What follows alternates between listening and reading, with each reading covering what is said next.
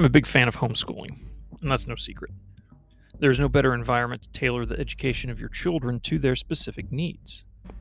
And you get to prepare them for the world before throwing them into the deep end. There are other good options, of course.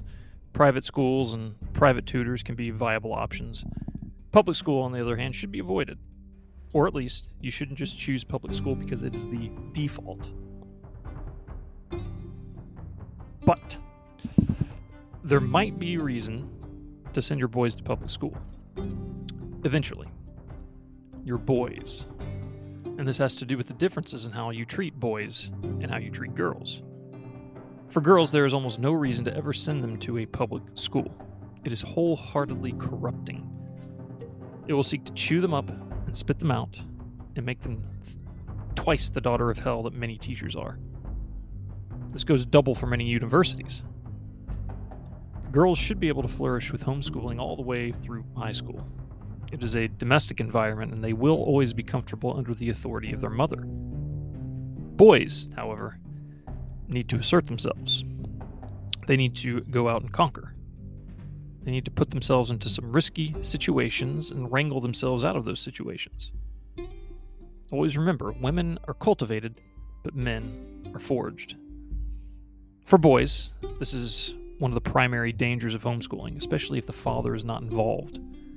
They are smothered into effeminacy by the feminine environment of the home, or they lash out in rebellion against that feminine environment.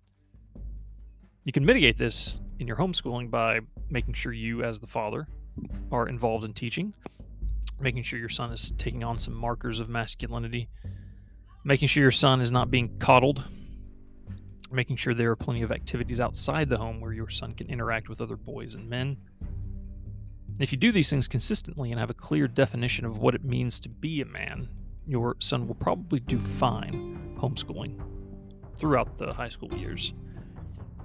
But your son might need more.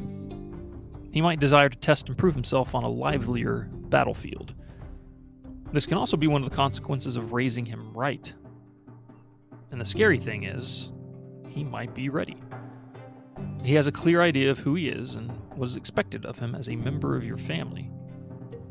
In this circumstance, if you can't provide a proper outlet, you might want to send him to the local public school.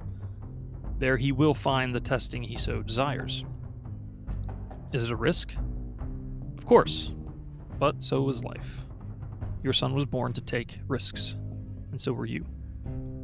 As always, homeschooling provides flexibility to meet the needs of your children, and for your son, that flexibility might mean that he should no longer be homeschooled.